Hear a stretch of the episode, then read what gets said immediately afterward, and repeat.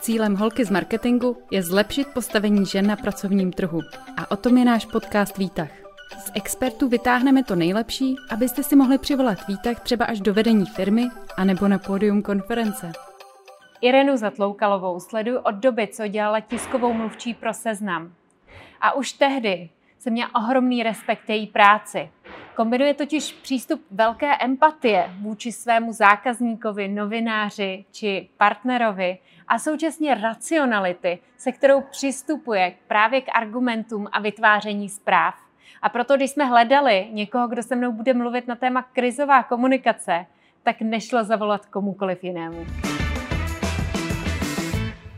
Děkuji, že jsi přijala pozvání se k nám do našeho nového YouTube kanálu Holky z marketingu. A budeme si spolu povídat o strategický a krizový komunikaci. Tak úplně na začátek, co to ta komunikace vůbec je?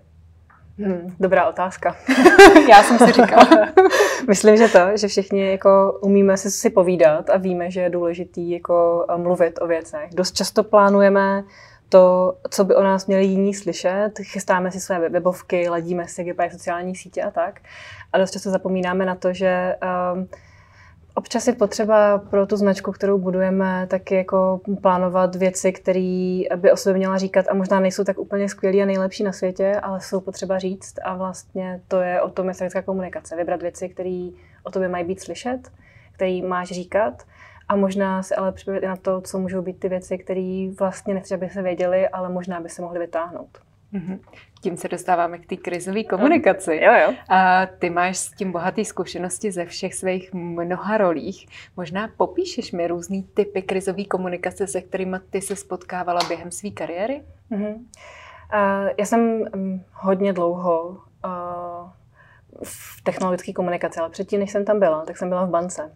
A moje úplně první zkušenost uh, s krizovou komunikací byla, když uh, přijel uh, pořad Černé ovce, nebo občanské judo znovy. Občanské judo znovy to bylo. A přijeli se ptát na konkrétní případ konkrétního člověka, kterýmu banka vzala střechu nad hlavou, protože nesplácel, nesplácel um, svoje bydlení. Jo?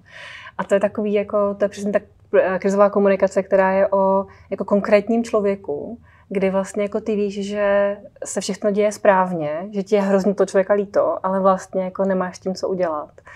A, a máš tam proti sobě jako novináře, který už má ten nachystaný příběh a potřebuje, abys mu řekla tu jednu větu v stylem a způsobem, který on potom může střihnout. Takže to byla moje první zkušenost s tím, jako jak když se ti někdo 18krát na tu kameru ptá na tu samou věc a ty mu 18krát odpovíš pořád stejně, protože prostě jako umíš ty základní pravidla. A u toho 19. pokusu se na tak podíváš, tak trošku jako vzdychneš a řekneš to znovu. Tak co myslíš, že bylo v tom, co myslíš, že bylo v tom... To um, vzdychnutí. Samozřejmě.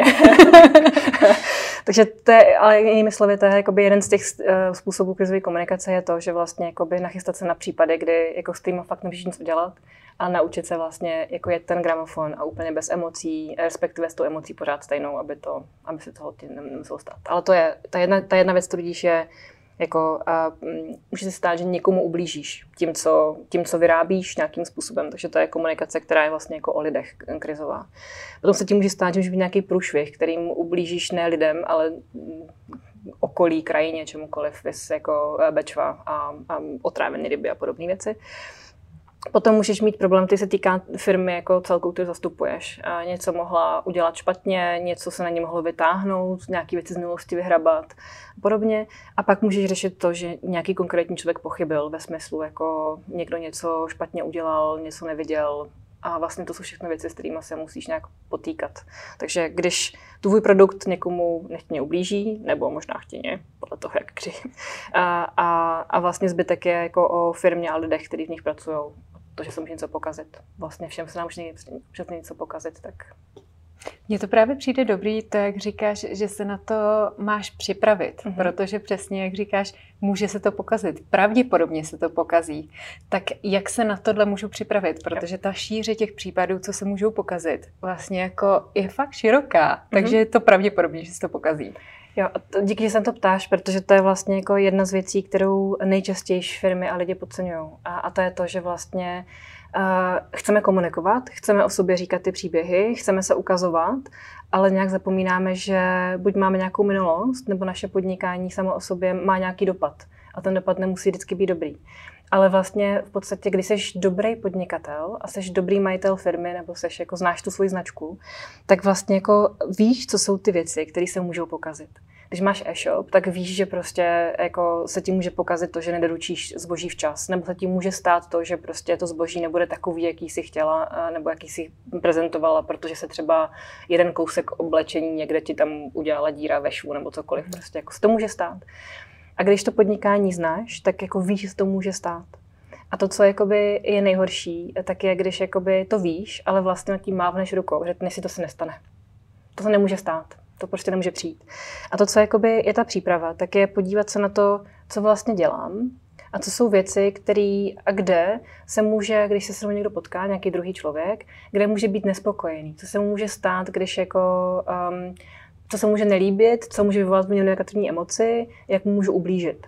A to jsou věci, když se jako na ně podíváš, tak vlastně každý z nás a každý podnikání má nějaký takovýhle rizika celkem jako očividný, že je dokážeš, i, i ty, která v tom jako třeba nepodnikáš v té oblasti, tak je dokážeš popsat aspoň jako nějak jako hrubě.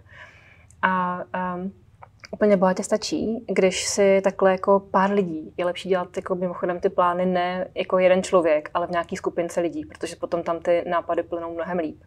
Tak je dobrý si takhle sednout a vlastně si říct, jako fakt se ptát na úplně ty nejhorší scénáře, co by se mohlo stát, co by se mohlo pokazit. A vlastně jako jenom si je projít, aby člověk tak trošku jako tušil, co jsou ty potenciální rizika. A jakmile už tušíš, co jsou potenciální rizika, tak najít si jako ty cesty, jak to odkomunikovat tak, aby ti to nedělalo problém už není, že jako to už je hračka, to už je fakt jako jednoduchý. Tak pojďme se kouknout na tu hračku, protože mně to možná jako tak velká hračka nepřijde.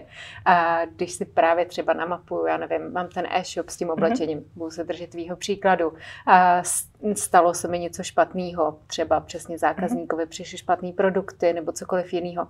Jak vlastně jsou obvykle takový ty kroky? Je to o tom, že řekneme, že je to naprosto výjimečný, nebo jsme super transparentní. Vlastně jak jako jo. k tomu přistoupit? Jo. Ale uh, za mě jako v komunikaci platí jedno základní pravidlo a to je, že lež má krátké nohy. A já prostě, když mám příjmení, jaký mám, a, tak vlastně jako všem říkám, jako zatloukání fakt není dobrý nápad. Prostě jako ta, ta věc je, pokud máte problém, tak s ním postavte čelem. To je, jako je první, to je první uh, poučka. Druhá poučka, empatie. Jako kdybyste vy byli v kůži toho druhého člověka, co byste potřebovali slyšet? Co by vás naštvalo? Co by vám pomohlo? Co by vás uklidnilo? A když se vlastně jako postavíš na tu druhou stranu a vezmeš to tak, že ten člověk neutočí na tebe jako na člověka nebo na tvoji značku, ale vlastně jako má fakt v reálu nějaký problém, protože prostě se těšil na nějaký kousek oblečení a ty jsi mu poslal něco, co není kvalitní, tak přece, kdybys byla na tom místě, tak taky chceš, aby se ten druhý člověk ti řekl jako je, pardon, to mě fakt mrzí, to se mi nestává, pošlu vám ráda nový kousek, nebo vám dám slevu na příště, nebo prostě pojďte přijít do mý kamenný prodejny a tam to spolu vyřešíme. Jako těch cest je jako spousta, ale základem je to, že ty musíš mít nějakou jako míru empatie a mít, uh, mít možnost představit, jak by bylo tobě v té situaci a vlastně si říct, co by to pomohlo, kdyby v té situaci byla, abys nebyla naštvaná, aby se vlastně jako uklidnila a aby ti, bylo, aby ti v tom bylo fajn. Takže ta, ta základní, to základní pravidlo je jako za mě nelhat, a empatie a vnímat, jako to čeká se vžít, protože prostě mimochodem jeden z takových těch pouček o krizové komunikaci je, že krize není to, co ty si myslíš, že je krize, ale krize je to, jak to vnímá ten druhý člověk. Takže jako v okamžiku, kdy ty máš pocit, že to vlastně jako je v pohodě, že to je jenom díra, je v klidu. Tak toho člověka je to třeba vysněný kousek, na který šetřil půl roku, tak si ho koupil a má v něm díru. To je prostě velký problém. Já si pamatuju jeden příklad, eh, jak jsme posílali paní eh, šaty a nedošly jí včas a pak se zpětně zjistilo, že to byly svatební šaty. Takže ano, přesně, ta pozice toho zákazníka je trošičku jiná. Co když tady se bavíme o nějaké chybě, která vznikla z toho produktu, já jsem za ní mohla, mohla jsem ji predikovat, ale co když nějaký z mých zaměstnanců udělá problém, mm. protože to je často jako věc, která je spojená se značkou, ale na druhou stranu já jsem třeba vůbec nemohla vědět, že on napíše, nevím, na Twitter nějaký mm. rasistický jako komentáře. Mm. Je to úplně stejný. Jako na prvním místě je ta empatie, takže jako první, co uděláš, tak se omluvíš. Že? Kdyby se tě stalo něco takového, že jako někdo z tvého týmu řekne něco nevhodného, ty u toho seš, tak vlastně první, co uděláš, řekneš, jako na tom člověku řekneš, jako, že takhle ne, usměrníš ho, tak aby to nebylo jemu nepříjemný a zároveň se omluvíš té společnosti, že tohle si fakt nečekal, že takhle padne.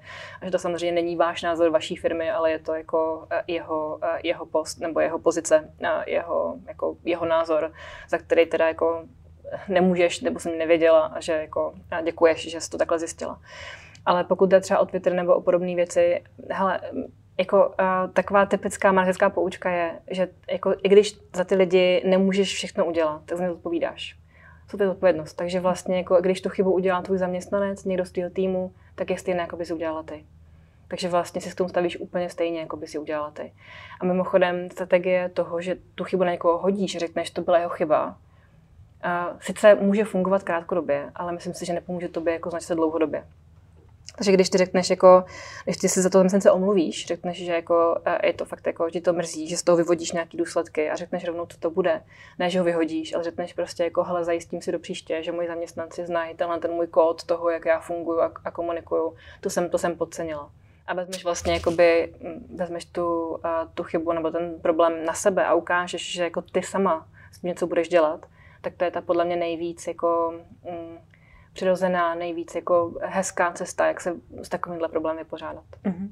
Já tady možná vidím takovou krizovou komunikaci vůči třem cílovým skupinám, dejme tomu novináři, pak mm-hmm. třeba jako naši fanoušci na sociálních mm-hmm. sítích nebo sledující a pak to jsou možná interní zaměstnance.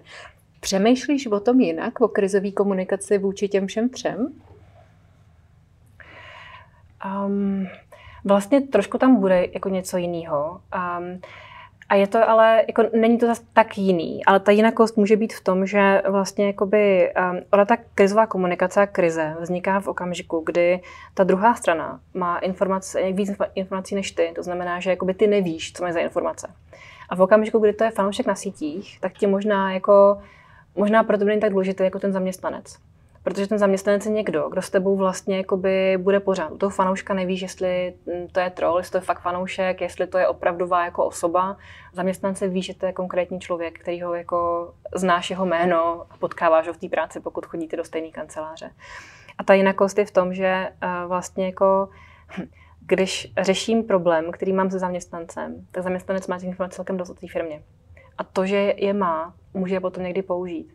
Byla bych opatrnější. Jo, jakože vlastně v té komunikaci směrem, jako když se něco děje uvnitř firmy, co není úplně jako super, tak tam bych byla super opatrná a byla bych jako, dávala bych si mnohem větší pozor na to, typicky s tou empatí a s tím jako neublížit tomu člověku, protože prostě ten člověk, co ti v té firmě pracuje, má spoustu informací, který když jako se fakt hodně naštve, tak proto je může použít, takže si to vymstí mnohem víc než fanoušek na sítích. Mhm, super. Mně přijde skvělý, že mluvíš o těch zaměstnancích, jak je důležitý vlastně tohle predikovat, protože hodně často predikujeme podle mě krizovou komunikaci možná mm-hmm. vůči přesně těm novinářům, ale o dost méně vůči tomu, co se může jako nést do týmu, kde to může jako velmi rychle jako eskalovat. Jo, ono je to, a i v té interní komunikaci, ty víš, co to lidi bude trápit. Když aspoň trošku jako máš tým, který naslouchá tomu, co se v té firmě děje, naslouchá konveracím v kuchyňkách, naslouchá tomu, co se děje jako na týmových poradách, um, tak můžeš predikovat, co, co, můžeš predikovat, co s tím nebude líbit. Můžeš prostě říct, co jsou ty věci, které um, jsou pro ně složitý a těžký. Jo? Um, typicky takový jako drobný změny, jako změna benefitního programu, nebo uh, my jsme dlouho home office, teďka chceme vás zpátky v kanceláři. Jak to zařídit? Jako jak to udělat? Já Fede jako firma potřebuju něco, zaměstnanci si zvykli na něco jiného. Jak to spojit tak, aby to vlastně vycházelo pro obě strany dobře, aby to prostě byl win-win pro obě strany. Jo, to jsou věci, o kterých um, někdy, když nepřemýšlíš o té druhé straně a jsi jenom jako vlastně v tom, co ty potřebuješ, tak to je přesně ta cesta jako do pekla, ať už máš tu krizovou komunikaci ke komukoliv, k zaměstnancům, a k novinářům, k fanouškům na sítích. Prostě vžít se do té jejich role a do toho vnímání toho, co ten druhý potřebuje, je podle mě jako ten základ, který ti pomůže kdykoliv, i v osobním životě, v konec konců. Mně se to hrozně líbí, tahle ta empatie, o které se mluvíme. Pojďme se kouknout, ty jsi dlouho dělala roli tiskového mluvčího, mm-hmm. je to podle mě specifická role, ty jsi současně pracovala ve velikánských firmách. V čem v čem je to možná specifický a na co si tam dávat pozor v okamžiku, kdy mm. právě dostanu tuhle tu roli, možná i klidně v menší firmě? Mm. Ale ono jsou dva přístupy k tomu, jak přistupovat k, eh, k té roli tiskového mluvčího. Jo? jsou dvě cesty. Jedna je být ta tvář té firmy nebo té značky, být ten, kdo si vlastně jako stoupá před ta média neustále a, a před fanoušky a prostě na ta všechna místa. Um, takový typický příklad, který se všichni znát, tak je pan Ovčáček, že ten, ten jako tu svoji mhm. značku si buduje na tom, jako že on je ten pan tiskový mluvčí.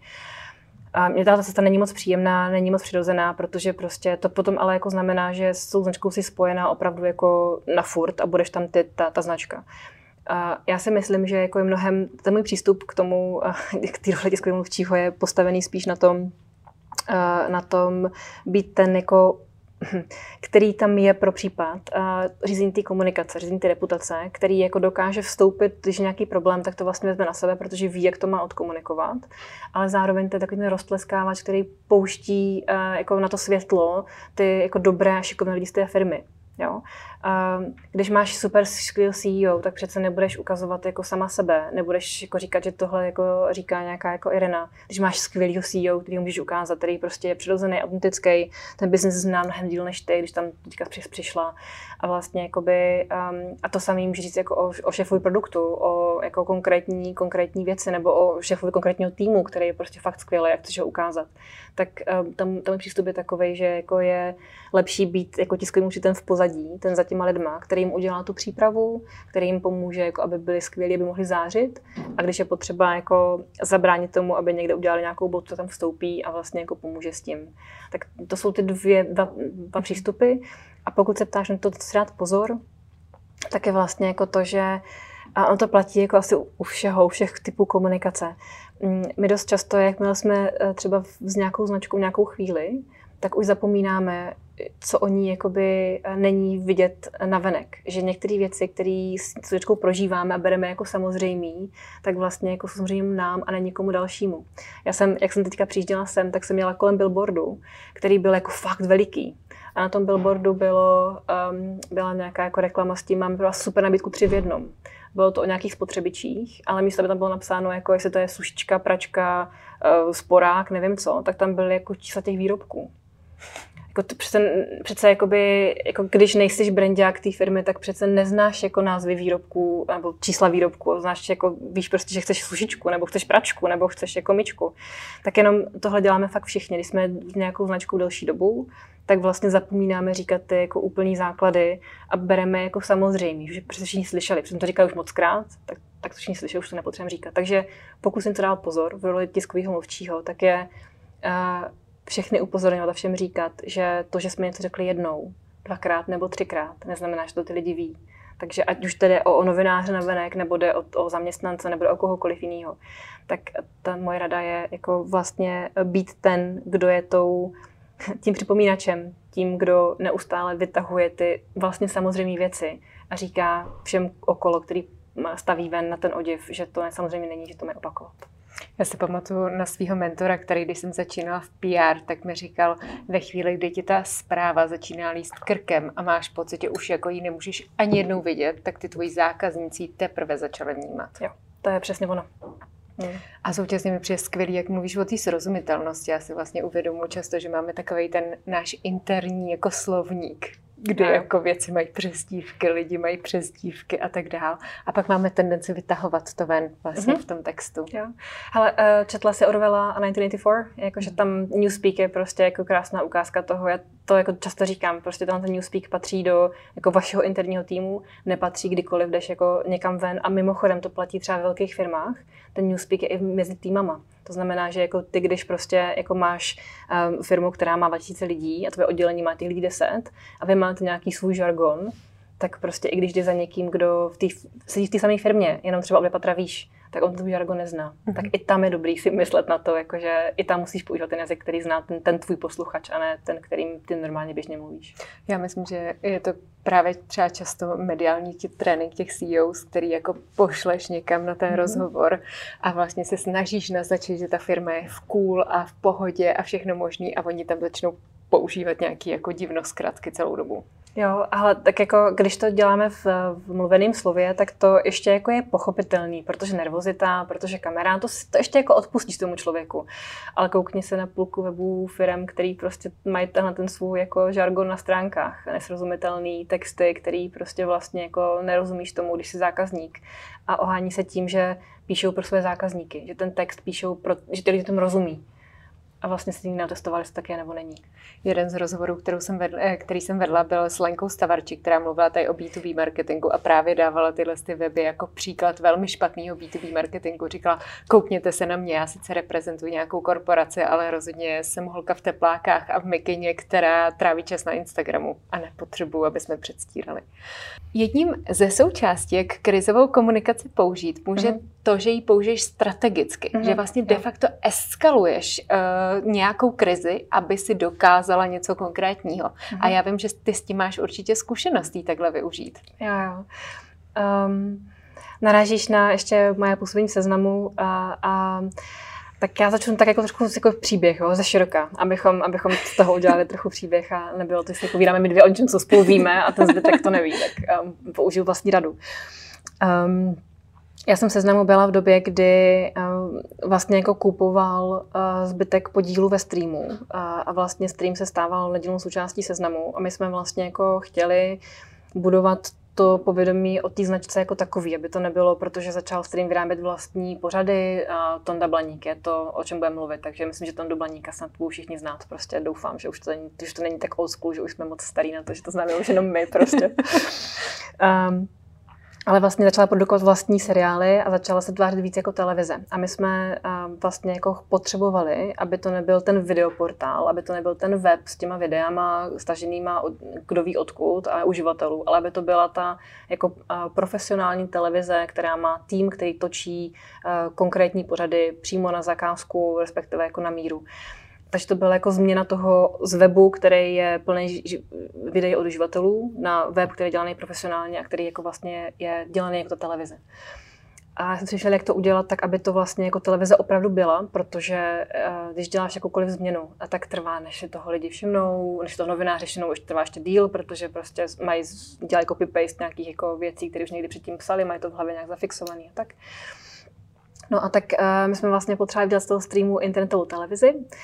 A když jsme přemýšleli, jak to jako udělat, a tak jsme říkali, no tak počkej, že televize má, svoje, má svoji soutěž, v té době teda ještě měla televizní pořady. A měli přece jako TT, a to je soutěž, kam se přihlašují jako televizní pořady a tím, že jako se do ní přihlásíš, tak vlastně říkáš, já dělám stejnou práci jako televize, tak to potřebujeme, to přece chceme udělat. Tak jsme první rok, jsme nás to napadlo, tak jsme první rok jako vlastně přihlásili Tondu Blaníka eh, do té ankety a oni nás z ní vlastně jako vyloučili, a řekli nám, že nejsme televize. A říkám, aha, tak nám teď říká, že jsme televize, tak jsem se schválně, jako, jsme strávili jako chvilku, jako nějakou, nějaký čas jako přípravou a zjistili jsme, jakoby, jaký jsou definice televizní produkce, jaký jsou definice televizních seriálů, co vlastně, jakoby, jak to můžeš jako popsat. A do toho příštího roku už jsme byli trošku líp nachystaní. A fakt jsme jako to udělali tak, že jsme se jako rozhodli, že Tondu Blaníka jako přihlásíme do TT, ale že se nenecháme vyhodit jako potichu jako ten první rok, že to, ne, že to neuděláme tak, že eh, se jako uh, přihlásíme a budeme čekat, co se stane. A udělali jsme to tak, že jsme vyloženě jako uh, to udělali tak, že jsme se přihlásili a o tom třeba jako jsme poslali zprávu ven, že se jako do, do Blaníka, že Blaníka hlásíme do TT. A, a když jsme to dělali ten krok, tak jsme vlastně jako fakt měli dvě, jako, že se můžu dvě věci. Jo. Jedna věc je, že nás tam vezmou, přijmou nás tam, což bylo to, jsme potřebovali.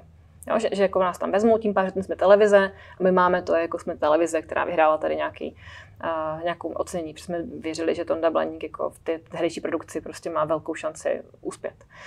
Ta druhá varianta, která ale byla, tak byla, jako, že to dopadne blbě, že se ty bude potřebovat bránit a to, že jsme jakoby my poslali tiskovou zprávu, uh, vlastně jako je tlak, který jsme vytvořili na, na uh, ty pořadatele té ankety. Jo, oni mají, oni mají uh, naprostý právo nás vyhodit se soutěže nebo kohokoliv ze soutěže, protože se rozhodnou, že tam jako ho nechtějí. To je jako úplně v pořádku. Ale tím, že jsme to vlastně jako udělali takhle, tak jsme vytvořili tlak a věděli jsme, že jako se, tím tlakem se může buď stát to, že oni se budou fakt bránit. Jo, a což pro nás taky byla dobrá cesta. Když se budou bránit, tak vlastně my jsme byli vybaveni tím, těma odstavcemi o tom, jak vypadá ta televizní tvorba, jak vypadá ta, jakoby, jaký je rozdíl. Vlastně, vlastně jakoby v tom jsme dělali, my nebyl žádný rozdíl v tom, co jakoby oni říkali, že je v těch pravidlech hodnoceno jako seriálová tvorba televizní. Takže jsme toho, jsme nachystaný a, a když jsme si, kdyby to náhodou jako byl průšvih, a tak um, vlastně teoreticky můžeme právě vyvolat debatu o tom, co vlastně ta televize je a co není. A tím si vlastně stejně pomoct k tomu, že budeme vnímaný konečně jako ta televize uh, internetová. No a nakonec se stalo to nejlepší pro nás, co mohlo, uh, protože oni opravdu ten Dublaníka jako vyřadili z TT, ten ročník, což znamenalo, že se jako vzvihla taková ta jako velká vlna, protože on měli jako ten Dublaníka rádi, hm, kdo, kdo neměl v té době prostě. Takže se jako zvedla fakt velká vlna. A, a to, co se vlastně stalo, tak bylo přes 50, 50 eh, článků jenom o tom, jako jak TT vyhodilo Blaníka eh, z, eh, ze své ankety. A vlastně to se stalo, co bylo pro nás to skvělé, tak bylo to, že se jako ti novináři začali nás jako televizi. Oni vlastně jako přijali tu naši argumentaci a používali ji. A ta naše původní myšlenka, že bude muset jako vyrábět jako debatu o tom, o tom, jak to udělat, aby jsme vlastně jako um, pomenovali ty nové pravidla, abychom říkali, co vlastně televize je, co není, už nebyla potřeba, protože ten diskurs vlastně přišel takový, jaký jsme potřebovali. Ale jako je pravda, že tohle to bylo opravdu jako využití konkrétního příkladu, konkrétní komunikace, která vlastně jako byla to nějaká eskalace, která mohla dopadnout tou krizovkou. A, a ona jakoby, a myslím si, že v těch botách TT bych nechtěla úplně být v té době, ale oni měli taky na, výběr. Mohli to nechat být a mohli nás tam nechat a mohlo to být jako pro ně vlastně smooth, ale vybrali si to, že chtějí jako jít po těch svých pravidlech a, a jsme to byli, jsme to byli připraveni, že to může stát, tak jsme toho využili. No. Možná nepredikovali tu krizovou komunikaci, to, co doporučuješ. Jo, tak ono, když máš vlastní soutěž, tak ono je celkem těžký predikovat, že tam jako ti přileze takhle někdo, jako, koho už jednou vyhodila, tak přijde znovu, přijde znovu a přijde jako ještě s cestou, kterou vlastně jako začne na tom křičet jako dopředu. A jo, a ono to jako by tohle jako nevymyslíš. Ono, ta příprava eh, na krizovku je dobrá, ale vlastně jako eh, jedna z, jedna z těch věcí, to jsme také neřekli, vidíš, to, to je dobrý, tak je eh, vlastně je zachovat jako chladnou hlavu v tom okamžiku to přijde. Když se to prostě stane něco, takhle co nečekáš, tak když jako seš v klidu a, a vlastně se na to podíváš, řekneš si, jako, jaký jsou ty varianty, co se jako může stát, tak si vlastně jako dokážeš celkem rychle vyhodnotit, která z těch cest dává největší smysl. A tohle podle mě neudělali. Jakože tam se prostě jako v okamžiku, kdy začneš být moc defenzivní, začneš se jako moc bránit, tak tím si většinou víc ublížíš. Když jakoby nehledáš ty další varianty, ale jdeš jenom jako bojím, bojím, tak teďka jako budu útočit, protože mám strach, tak to většinou nevychází jako strategie. Mně se moc líbí o tom, jak mluvíš, eh, že si možná můžeš udělat pět scénářů a možná přijde šestý, ale že i ve chvíli, kdy přijde šestý, tak máš být klidná, kouknout se možná, co vytáhnout z těch pěti scénářů, co máš připravený mm-hmm. a koukat se jako zase na to zpátky. Že vlastně mně to přijde trošku jako když hraješ šachy, mm-hmm. že mhm. znáš, jako máš nastudovaný všechny ty openingy, jak to má vypadat a pak přijde něco, co nečekáš a vlastně zase hledáš, jak, to, jak ten gambit jako možná ve výsledku udělá. Ale to je skvělý příklad. To je skvělé, skvělé díky za to. Super, jsme úplně na konci, tak já se tě zeptám na tři takové otázky, které se ptám úplně každýho. Jaký nástroje používáš ke své práci, když se koukneme mm-hmm. specificky na PR a krizovou komunikaci? Jo, určitě potřebuješ nějaký monitoring, ať už jako tisku nebo, nebo sociálních sítí, prostě musíš, jako, musíš eh, koukat to, co se děje, takže to je první, co potřebuješ. Monitoring. Dobrý pro tu krizovou komunikaci je fakt mít nějaký plány, nachystaný jako ty scénáře toho, co se může stát. A k tomu scénáři potřebuješ, jako, pokud jsi v velké firmě a ne, ne, nemáš jakoby jedno další kolegu, co řeší tvůj e-shop jako, jako IT, tak potřebuješ mít kontakty na lidi, kteří ti můžou s tím problémem pomoct. Protože ty prostě, když máš krizovku, tak potřebuješ první jako ten požár uhasit. A až pak, jako, až pak řešíš, jako kde udělal jakou škodu a, a ty škody potom zahlazuješ. Jo? Tak to je úplně stejný prostě. Takže ty potřebuješ ty správně, lidi, ti můžou pomoct problém vyřešit, takže potřebuješ mít jako plán nebo potenciálně problémy, lidi, kteří s ním pomůžou vyřešit a potom vlastně jako mm, postarat se tu komunikaci i potom to vyřešeno. Jo? Takže to je součást toho plánu. A třetí? Třetí je asi, nevím. Nabitý telefon. a, a počítač. jo, jo, já myslím, že se známe dlouho a že tě znám a vždycky jsi jako non-stop na telefonu nebo něco takového. Druhá otázka je, kde jsou zdroje na vzdělávání? Jako, mm-hmm. co mhm. čteš, co sleduješ, kdo tě mm-hmm. baví, kde bereš inspiraci? Jo, a Obecně, já se hodně snažím brát inspiraci z jiných oborů, než je komunikace. Takže se hodně koukám na jako architekturu. A když se podíváš na urbanismus a na témata, co se děje kolem urbanismu, tak v tom se dá dát spousta krásných příkladů krizové komunikace. Toho, jak někdo zvlád nebo jak někdo nezvlád. Um, takže to je jako je hezký. A, a pokud jde o, a vlastně jako je dobrý koukat se na lidi, kteří jako jsou dobří v tom, co dělají.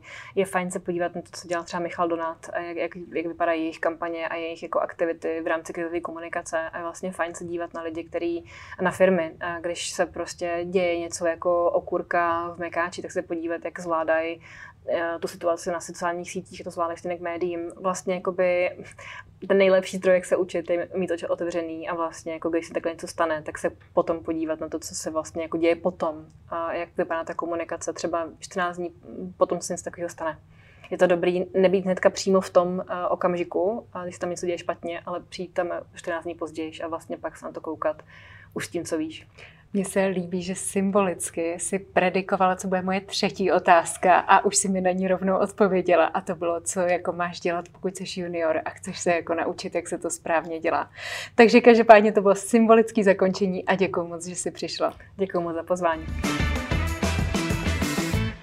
Fráze krizová komunikace na první pohled může připomínat oko hurikánu, do kterého jste vstoupili a věci kolem vás se dějí a vy se snažíte někde se zachránit. Ale to, s čím přichází Irena celý rozhovor, je ten racionální pohled, ta anticipace věcí budoucích.